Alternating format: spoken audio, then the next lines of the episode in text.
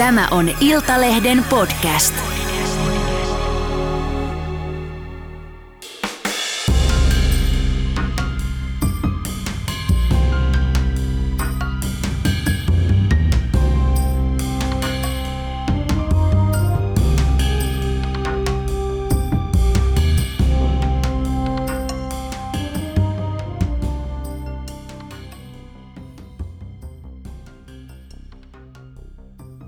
Tervetuloa Minä et Ukkola podcastin artisti Laura Voutilainen. Kiitos, kiva tulla. Sä oot ihan kesä, kesäfiiliksissä ja kesämekossa ja sulla on mekkoon sointuva kahvimuki siinä pöydällä edessä. Joo, sellainen löytyi, kiitoksia vaan tuolta. Että, ja sitten niin kuin valtavan pakottava tarve, nyt kun löi noin helteet päälle, niin se on, garderoppi avataan sitten sieltä toisesta luukusta. Todellakin. Sä oot ollut Laura vuosikymmeniä julkisuudessa ja kaikilla on tietysti susta, kaikki tietää kuka sä oot ja kaikilla on susta joku mielikuva. Kyllä. Niin miten sä itse luonnehtisit itseesi? Niin, no mussa on niin paljon puolia, että varmaankin sitten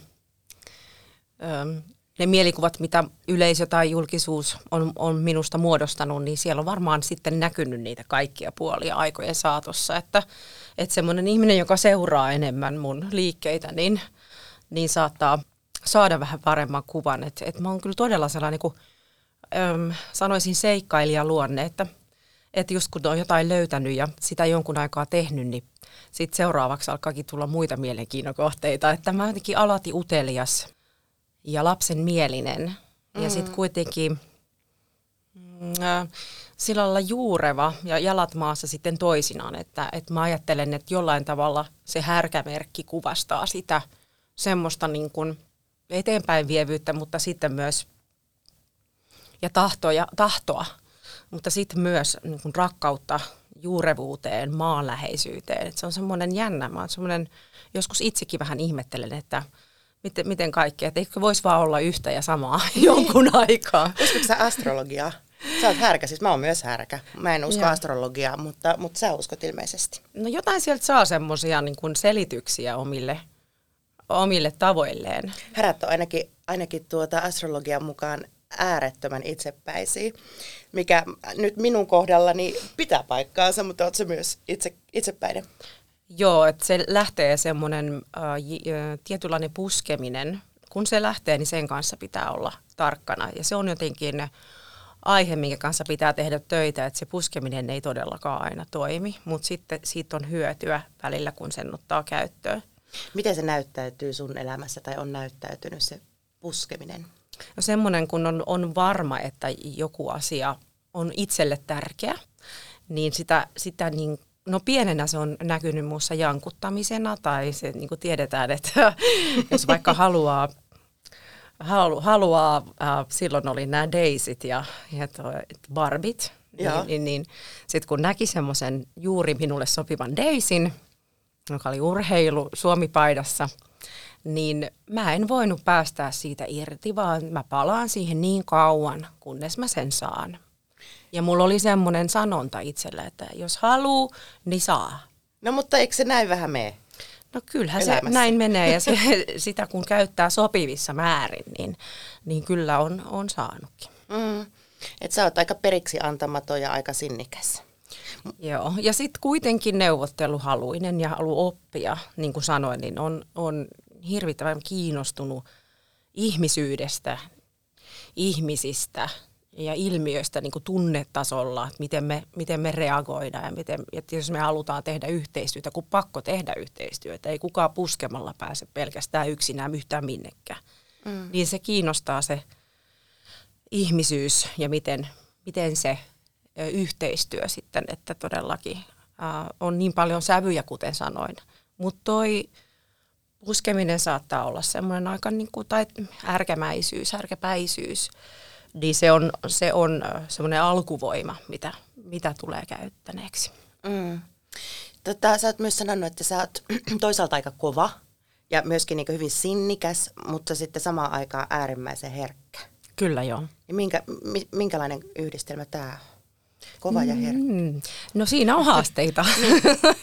Eli onko se se sun ulkokuori on kova, mutta sit sä oot sisältä herkkä ja ihmiset ei ehkä ymmärrä sua vai miten se näyttäytyy? Joo, se varmaan näyttäytyy sellaisena ö, niin kuin väärä, vääränä lukemisena ehkä silloin, kun, kun keskittyy paljon johonkin työhön tai ja siinä työminässä se, se kyllä näkyy, semmoinen keskittyneisyys ja, ja tahtotila, mutta sitten siellä alla on, on tarpeita ja tunteita todella paljon, että, että sen kanssa tasapainottelu on, on varmasti koko elämän kestävä prosessi ja, ja tota, onkin sitten omaan musiikkiin ja siihen, miten, miten näyttäydyn julkisuudessa ja, ja minkälaista musiikkia teen, niin mä siinä vaihtelen sitä kanssa, sitä sävyjä. Että niin kuin yhden esityksen aikana voi olla ne herkät hetket ja sitten on ne tahdon hetket ja ne, missä niin kuin painetaan menemään ja pidetään hauskaa. Että et mä olen pyrkinyt tuomaan kaikkia puolia kuitenkin, mutta se mihin sitten ihmiset haluaa tarttua tai julkisuus tarttuu, niin se ei ole mun käsissä. Niin, ootko sä kokenut, että se sun kuva, julkisuuskuva, mikä ihmisillä on, kuten tosiaan tuossa sanoin, niin sä oot ollut niin pitkään julkisuudessa, että onko se, onko se oikein? Kuvastaako se sitä sinua vai onko se jotenkin vääristynyt? No oikeastaan aina, jos jos jotain leimaa lyödään, oli se sitten ihan siviilipersona tai julkisuuden henkilö, jos, joku, jos sä kuulet jonkun sanova, että no sehän on semmoinen ja semmoinen, kyllä me nyt tiedetään, niin ainahan se nyt tuntuu, että no sä voit muodostaa sun käsityksen, mutta, mutta sehän ei ihan, ihan täysin kai koskaan mene. Meillä kaikilla on oma totuus. Ja sitten on ne sokeet pisteet.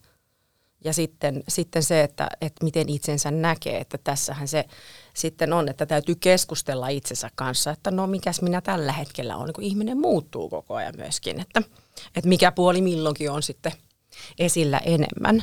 Mm. Mutta toki ihan alussa silloin, kun, kun tulin julkisuuteen 18-vuotiaana se oikeastaan niin sanotusti pasahti silmille kerta heitolla, niin, niin kyllä se siinä täytyy käydä vähän matsia itsensä kanssa, että mikäs tuo kuva tuolla on ja ö, olenko se ja suostunko siihen. Puhutaan hetki sun lapsuudesta. Sä oot nimittäin tuota, Uh, siis sä oot ollut tietysti niinku musikaalinen ihan lapsesta asti. Sä oot mummon kanssa siellä lauleskellut piipi pikkusta lintua ja diggailu Michael Jacksonia ja näin. Mutta et mitä sä muistat noista sun lapsuusajoista? Varhaisimmat muistot on varmasti kolmevuotiaana, että, että et, ja niin, niin kuin fiilisten mukaan ne kai menee ne muistot. Et, et, ja varsinkin musiikilliset muistot on sitten jo viisi vuotiaana tai neljävuotiaana. Että sitten on, on, on laulanut kaikki, kaikki lastenlaulut ja, ja tuota, tai jotenkin osannut ulkoa tosi mittavan repertuaarin. Ja sitten mua onkin jo lähetty ohjaamaan tuonne musiikkileikikoulupuolelle ja, ja sieltä sitten on lyöty sellokouraan kuusivuotiaana sitten tota konservatorioon. Ja, mm. ja sellainen, että, että perheessä on se musiikki ollut koko ajan läsnä ja, ja niin kuin sellaiset rakkaudellisimmat hetket liittyy siihen musiikin tekoon, tekemiseen yhdessä, tanssimiseen, liikkumiseen yhdessä. Ja niitä mä oonkin sitten vaalinut ilmeisesti koko, koko elämäni, että siinä on se tanssi ja laulu ja soitto ja, ja liik, liikunta, liike. Mm. Ja sä, sun vanhemmat teki molemmat kovasti töitä ja sä opit myös sitten varmaankin kotoa sen työnteon.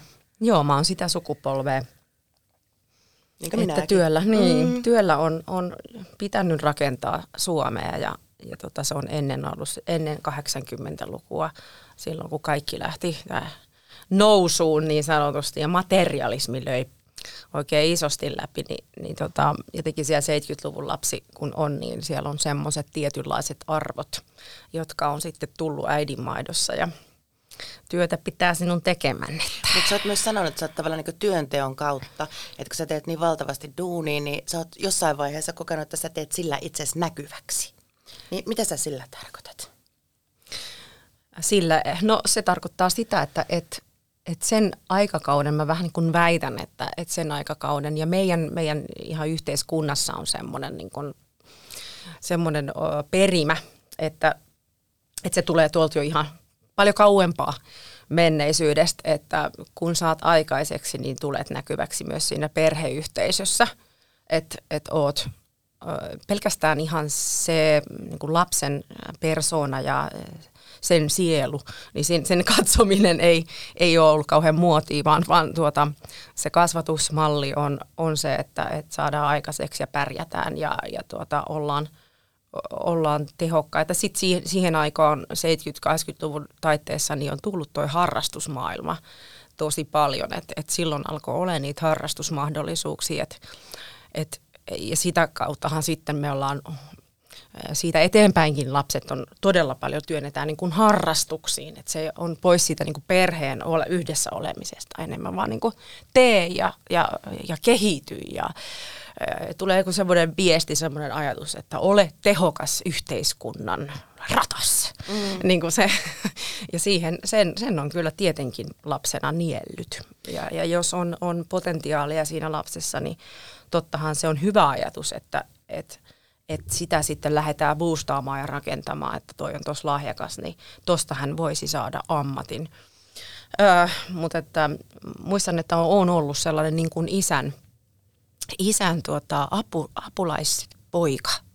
Ai jaa, poika. Vielä. Niin. Sellainen, että, että kun ollaan oltu vaikka veneellä, niin mä oon semmoinen niin puosu niin. vuosipoika, että et, tota, jotenkin, että hyppelee kiveltä toiselle ja laittelee ne, ne köydet ja, ja nämä pojut kiinni ja, ja tota, koukut. Siis että semmoinen niin kuin, että todella tehokas, tehokas tota, pikku apuri. Joo. Minkälainen suhde sulla oli sun isä? Sä oot joskus puhunut siitä, että isä hoiti stressiä juomalla liikaa ja, ja että se on suhun kovasti vaikuttanut niin myöhemmässä elämässä. Niin minkälainen se suhde on ollut?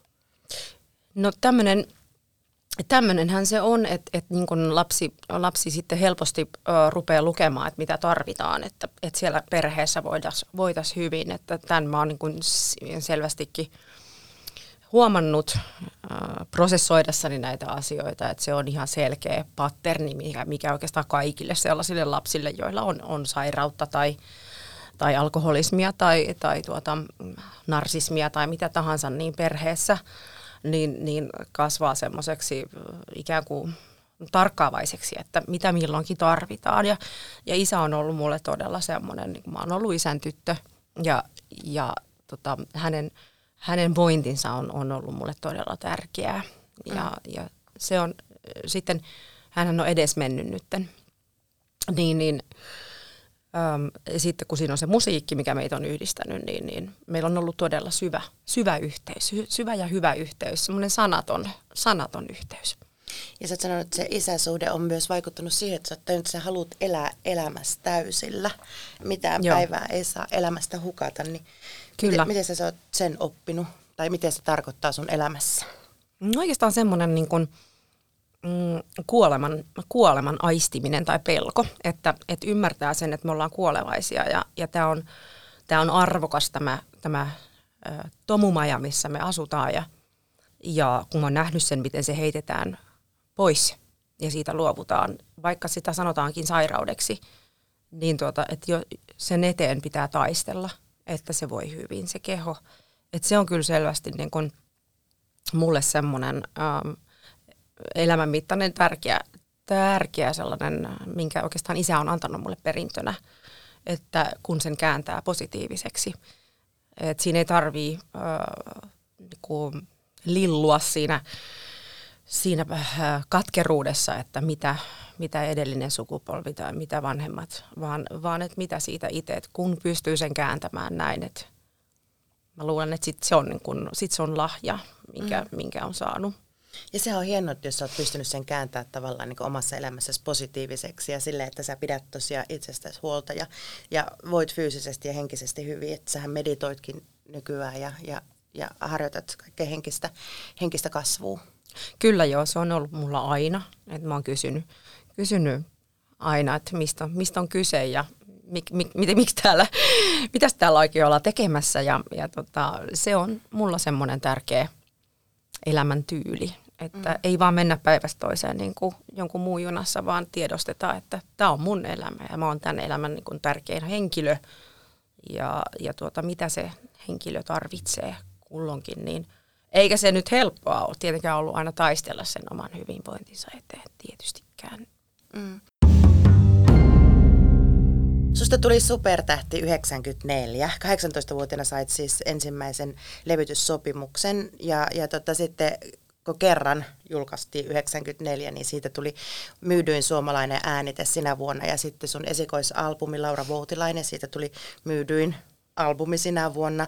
Sä, sut palkittiin Emma-palkinnolla ja, ja susta tuli niin hetkessä tähti. Niin minkälaista aikaa se oli? No ja siinä kertaheitolla elämä muuttui. Ja mähän naureskelikin sitten äh, julkisuuteen, että mun ensimmäinen single oli nimeltään Muuttanut oot mun maailmain. Ja siitä ei tullut sitä isoa hittiä, se oli varmaan levyyhtiön strategia Timo Lindströmille terveiset. että tota, se ei ollut se kovin, vaan sitten tiedettiin, että kerran biisi nimittäin sit tulee lyömään. Et jotenkin Timo tiesi, että tämä on se hitti. Mutta mä naureskelin sitä, että että et tämä sopii mun elämään, sivuaa sitä, että kaikki kääntyy ylös alasin ihan, ei nyt ihan overnight, mutta, mutta jotenkin... Melkein. Niin, sellainen enemmän kuin olisi ihan osannut uskoa ja sitten samalla kuitenkin oli sitä odottanut, että mulla oli semmoinen semmoinen tarve päästä siitä sellon varresta jo unelmieni kimppuun. Että se sellon ja, ja klassisen musiikin opi, opiskelu, niin se oli ihanaa, mutta se ei antanut mun jotenkin sille, sille härän tahdolle tarpeeksi. että et, tuota, sinne etulinjaan oli kova kaipu. Niin, niin sitten se kääntyi kaikki, että yhtä aikaa olin, olin ö, sellainen, että jes, kuuluu mulle, mutta sitten toisaalta se maailma, mihin sitten hyppäs, kun ei mulla ollut siihen mitään perinteitä suvussa – että, että mihin mä läksin, niin, niin siinä sitten niin sanotusti peppuella puuhun lähettiin, että katseltiin, että mitäs ihmettä täällä, ketä niin. nämä ihmiset on. Ja Antti Hyvärinen, kuka? Siis niin kuin silleen, että Aivan. joudut kaikki telkkariohjelmiin ja siellä on niin kuin legendat töissä ja niin kuin mitä mistä oikeastaan tiedä. Ja siitä sitten tanssilavoille koskaan ollutkaan, tanssi, niin kuin missä tanssilavoilla. Ja aivan niin kuin jotenkin ikään kuin puistymettästä, mutta, mutta silleen niin kuin sellon varresta ja, ja Hollolan nurkista.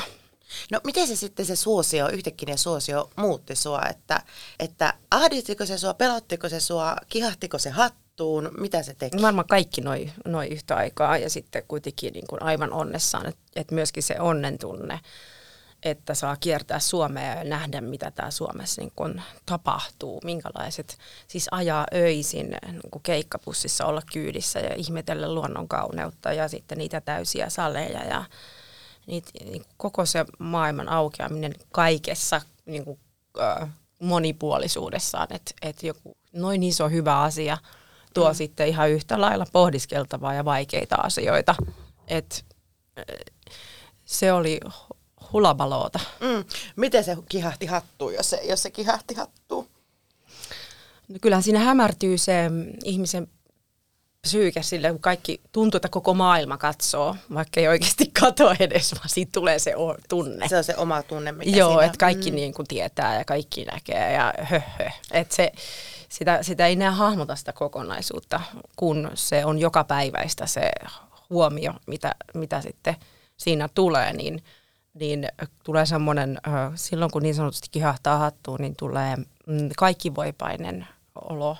Että se on, se on niin semmoinen huume, huumeen kaltainen kai, että olen niin kuin voittamaton ja, ja, ja se on vaarallinen tila sillä lailla, että, että jos ei ole, ole vaikka suvussa semmoista niin kuin kokemusta, että on koko ajan tiedossa, että mitä kaikkea siitä sit niin kuin seuraa, niin sitten se täytyy itse vaan kokea ja sitten sieltä pitää tulla alas ihan miten omin sä, voimin. Miten sä pääsit sieltä alas sitten? Siinä kävi sitten niitä, niin kuin kaikki, jotka on seurannut, niin tietää, että, että mulla oli siinä sopimusteknillisiä ongelmia sitten vuoden, kun olin painanut joka, niin, joka, päivä, tuota, joka päivä töitä, tai siis keikkoja, niin siinä sitten tuli vähän kaiken maailman ongelmia siitä, että, että sopimusta ei saatu rukattua siihen nykypäivään, kun oli lähdetty vähän kokeilemaan niin kuin aluksi, että miten tämä lähtee menee. Niin, niin sitten kun lähtikin menee tosi hyvin, niin olin ehdottanut sitä sopimuksen uh, muotoilua sopivaksi, niin sitten siitä seurasikin loppujen, lopuksi oikeustaistelut ja pitkä tauko levytyksessä ja levytyksissä ja sitten mun täytyy, täytyy sieltä lähteä omin voimin uudestaan nousuun. Niin. Ja se oli sulle raskasta aikaa, koska tosiaan niin, pitkä tauko levytyksestä ja samaan aikaan sitten yleisö katosi keikoilta osittain. Joo, sen oikeastaan niin kuin puolittu, koska siinä meni se pari vuotta jotenkin, jotenkin sillä että, että ylös ja sitten vähän silleen, että, että siinä joutuu heti näkemään vähän sen niin kuin lyhyen kaaren tai sen lyhyessä ajassa se, että miten, miten se voi mennä joillakin artisteilla monen vuoden aikana. Niin mulla sitten, ja laskee niin, mm. Kyllä, ja sitten sieltä lähdettiin kuitenkin rakentamaan uudestaan ja, ja sieltä mä sitten kuitenkin sain sen, sen pysyvämmän paikan. Eikö se ollut heittää hanskoja naulaa siinä jossain vaiheessa jo? Että... Ei missään tapauksessa. Et ollut? Ei. Joo. Ei, ei tullut mieleen. Okei. Okay. Se oli ihan semmoinen, että tästä selvitään, tästä selvitään ja tästä, tämän, tämän eteen niin tehdään kaikki voitava. Miten sä Laura suhtaudut siihen, että kun sä oot julkisessa ammatissa ja sä oot jatkuvasti tavallaan katseen kohteena ja sua arvioidaan ja sua arvostellaan ja kaikilla on susta joku mielipide, niin miten, se, miten sä itse suhtaudut siihen? Vai onko se vaan niin normaalia? Se on varmaan niin normaalia, kun on noin nuorena siihen mm. iskeytynyt. Ja on ymmärtänyt sen, että sen ihmisyyden eteen pitää myös tehdä koko ajan duuni, että et ei kuvittele olevansa jotain, mitä ei ole, vaan – vaan hakee sitä jatkuvasti sitä normaalin elämän. Että se, sehän on vain illuusio se, että, että naama on tuolla lehdissä tai, tai nimi tiedetään tai kasvot tiedetään. Että, että pitää ymmärtää, että vain pieni osa suomalaisista ihmisistä on, on tietoisia meikäläisestä tai kiinnostuneita. Että, mm. että se semmoinen niin perspektiivin ymmärtäminen ja se, että olen, olen vain ihminen, niin, niin kyllä se koko ajan on, on ollut mulla tässä – vaihtelevalla tasolla mukana. Ja, ja se, että tämä ala on, on semmoinen, joka vaatii paljon työtä ja huomiota, että se, se että ura ja työ, että sitä riittää, niin sen eteen pitää koko ajan tehdä, niin se kyllä tuo, tuo ihan jalat maahan, että ihan itsestäänkin. Ja sä oot painanut sitä duunia tosiaan, niin kuin tuossa alussa jo puhuttiinkin, ja, ja tota, tuplasti enemmän kuin muut oot joskus sanonut, että jopa liikaa, että sulla on ollut kaksi vaihdetta, että joko niin täysillä tai sitten täysin seis. Niin. niin. Ja nythän se tuli se seis, että kyllähän, kyllähän mä oon kun ajatellut, että, että pitäisi pitää se sellainen semmoinen niin kun, tauko, että ei koko ajan työstä näitä asioita, vaan olisi puolitoista vuotta niin vaikka.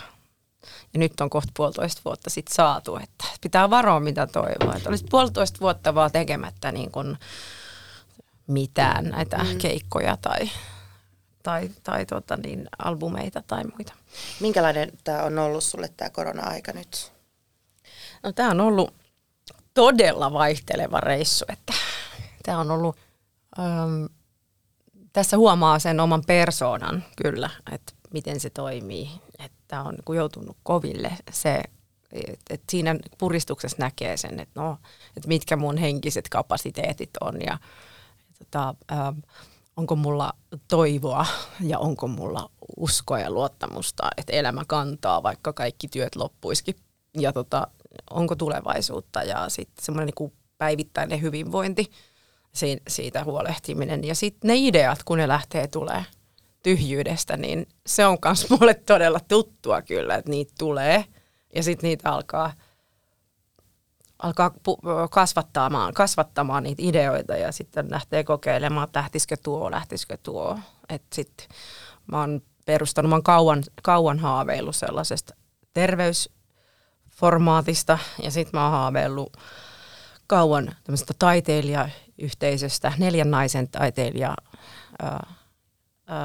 spektaakkelista, että saataisiin tämmöinen, tehdään tämmöinen, silloin, silloin nimikin Origo, ää, luodaan semmoinen kokonaistaideteos ja, ja tuota, se on enemmän semmoiselta vapaalta pohjalta.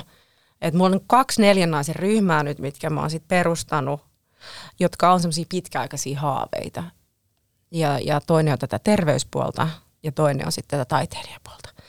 Ja tämmöisiä tulee. Ja sitten uutta musaa, että et, tota, on, on ollut studiossa ja on, on istunut äh, biisin tekosessioissa ja, ja kyllä, kyllä sitä on sit saanut tehdä äh, tai on työllistänyt itse itseään. että se, se vaan lähtee tulee sitten. Ja nythän on ollut myös, niin kuin, siis sun avioero 2016, niin sen jälkeen sä et ensimmäistä kertaa asunut yksin. Ja nyt olet ollut tavallaan koronan aikana myöskin niin kuin, tavallaan itsesi äärellä ihan toisella tavalla kuin aikaisemmin, kun myöskään sitä duunia ei ole ollut tietenkään samalla tavalla ja pohdiskellut henkisiä asioita ja meditoinut ja, ja miettinyt naisen seksuaalisuutta ja kaikkea mahdollista. Niin, mm. niin kerro vähän tästä sun henkisestä kasvusta tai henkisestä tiestä. Se on niin pitkä, se on oikeastaan aina ollut, ollut tässä, mutta vasta nyt on löytänyt semmoisen rutiinin sille, että on, niin kun, silloin kun on ruuhkavuodet, niin, niin ihan me kaikki tiedetään, että on lapsia ja uraa ja perhe- ja rahahuolet ja kaikki siinä pyöritettävänä, niin, niin sitten se on vaan semmoista, että mun pitäisi mun pitäisi saada itselleni omaa aikaa ja minä otan nyt sen vartin viikossa. Ja, ja tota, mutta sitten kun, sit kun sille on mahdollisuus, niin tartutko siihen, että, että sit oikeasti pidät niistä, niistä haaveista, että että no nyt mä opettelen sitä, nyt mä keskityn, että mä, mulla on joka päivä se, se rauhoittumis, semmoinen niin meditaatiohetki vaikka.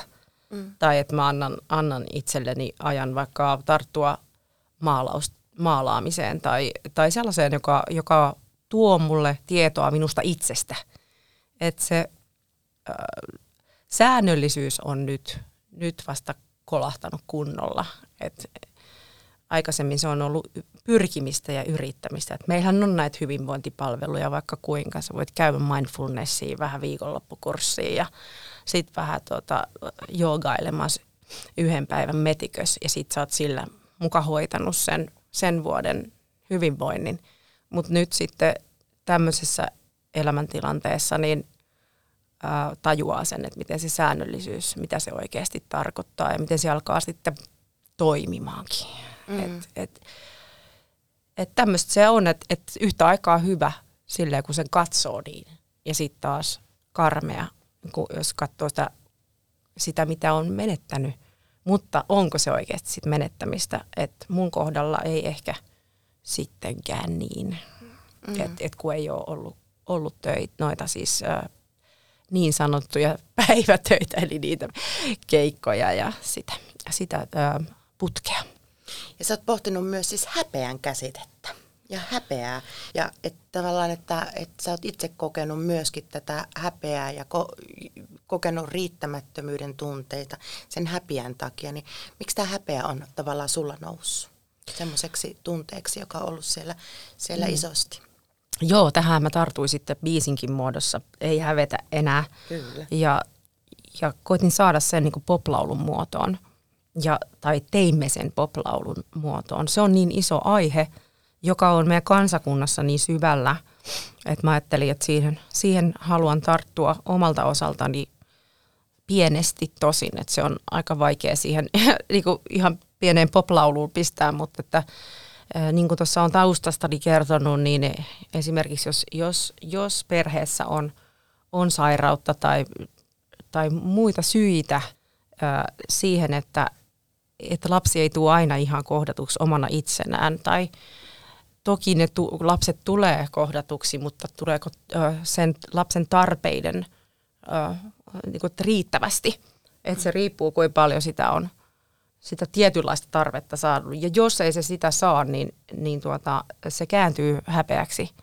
Ö, ja se on salakavalla tunne, että sitähän ei ole tajunnut, että mikä milloinkin, että milloin se häpeä niin kuin vaikuttaa – mutta äm, mä itse koen, että häpeä voi myöskin kääntyä häpeämättömyydeksi, häpeämättömäksi toiminnassa, häpeä toiminnoksi, semmoiseksi, niinku, semmoiseksi niinku, äh, irtiotoksi tai, tai jotenkin sellaiseksi niinku ääripääksi. Mutta sitten kun sen, tai sitten se voi syödä, ettei uskalla tulla esiin, ei uskalla puolustaa itseään, ei kokee, että on huonompi kuin toiset. Miten se, miten se häpeä on ollut tavallaan sun elämässä läsnä? No mun elämässä se on varmaan ollut näyttämisen, näyttämisen haluna. Eli se on niin kuin kääntynyt vähän niin kuin toisinpäin, että kyllä minä täältä näin, minäpä näytän, mm. tyyppinen. tai sitten ehkä se voi olla enemmän semmoista, että ei luota aina, aina itseensä ja omiin, vaikka, vaikka se kuulostaa hassulta, mutta että on koko ajan semmoisen, kun tulee esiin ihmisten kanssa, ihmisten eteen, niin siinäkin voi olla sitä, että onko mä sittenkään, tämä on ihan kauheata, tosi surkeata juttua. Tai että siis, et siinä, siinä on siinä on semmoinen, ja varsinkin musiikin tekemisessä, että jos, jos on kirjoittajana niin kuin läsnä toisten kanssa, niin siinä on semmoinen, että no enhän minä mitään tässä osaa, mutta olisiko tämä kiva. Se semmoinen itsensä pienentäminen ja semmoinen itsensä latistaminen tai kiitosten vastaanottamisen vaikeus tai että just se semmoinen suorittaminen, suorittaminen on just siitä häpeästä ja riittämättömyydestä lähtöisin, että siitä se, sen kanssa on, on tehnyt paljon töitä, että, että se suorittaminen olisi jatkuvasti läsnä ja semmoinen niin kuin aivan pinkeeksi ängetty kalenteri. Ja sä oot käynyt vuosia terapiassa myöskin, niin oot sä onnistunut nyt sitten pääsee tästä häpeästä eroon? Mä en usko, että sitä ihan täysin pääsee, mutta se, että sen voi tiedostaa, että Aa, nyt se puhuu, niin, niin se on helpottunut. Ja mm. sitten sit kun menee sitä kohti, että no mikäs tässä nyt oikeasti kinnaa, niin, niin sitten niin tilanteessa, vaikka missä päivän tilanteissa se voi tulla yhtäkkiä, niin semmoinen epämiellyttävä tunne, että en riitä tai olen, olen uh, jotenkin vääränlainen tai huono. Niin sitten on se, seis nyt, nyt hiljaa, kaikki keskitytään. että, että se, mä luulen, että se on ihan sellainen normaalikin ihmisen tunne, mutta sen, sen voi saada aisoihin. Eroon pääseminen on mun mielestä vähän liian äh, isosti luvattu. Sä oot myös äiti. Sulla on Leevi ja Veeti, nimiset pojat. Leevi on, eikö Leevi ole kiltti ja, eikö kova ja herkkä niin kuin äiti? ja sitten Veeti, niin? Veeti on sitten joviaali ja ilmeisesti kiltti. Onko tollastakin sanonut jossain? Menikö se oikein? niin, että tämä Veeti on. No, nyt mä puhun aikuisten ihmisten asioita täällä, että he, he saisivat itse puhua. Ei sun tarvitse kertoa niistä. Sä voit kertoa, että minkälainen sä oot äitinä. Joo. Terveiset vaan mun rakkaille pojille. Öm, mä oon äitinä, nuorena äitinä, kun oon tosi nuorena, niin kun taju myöhemmin, että hyvänen aika, että 21 veenä aloitellut niitä hommia, niin, niin siinäkin on varmaan menty aivan peppuella puuhu, että, että tota, mutta kyllä mulla oli yleviä ajatuksia. Mulla oli paljon kaikkea, mitä mä haluan olla äitinä ja, ja tota, sitten toisella kädellä on, on sitä uraa, uraa rakentunut, rakentanut ja toisella kädellä tota, perhe, perhe-elämää. Että mä koen, että mä oon niin jakanut itteni puokkiin. Eli koet sä syyllisyyttä siitä, että et ole ollut läsnä, niin kuin aika moni, moni uranainen esimerkiksi Totta kokee. kai, että mm. et sille joskus ajattelee, että, että olisi voinut, voinut tuota, olisiko voinut vuoden tai kaksi uhrata siitä, siitä putkesta. Että totta kai niitä tarkastelee koko ajan, mutta nyt ei enää voi sille, sille mitään. Ja, ja tota, ja niin se on mennyt niin kuin se on mennyt ja, ja tosiaan joutuu jankuttaa itse, että parhaani olen tehnyt ja mm. vauvauinnit käynyt ja vauvahieronnat ja kaikki systeemit molemmille ja, ja, tota, ja tunteita on yrittänyt opettaa ja mitä kaikkea. Että kyllä siellä on yrittänyt repi, repeytyä joka suuntaan, mutta että, että kova on ollut tahto ja yritys siinäkin. siinäkin.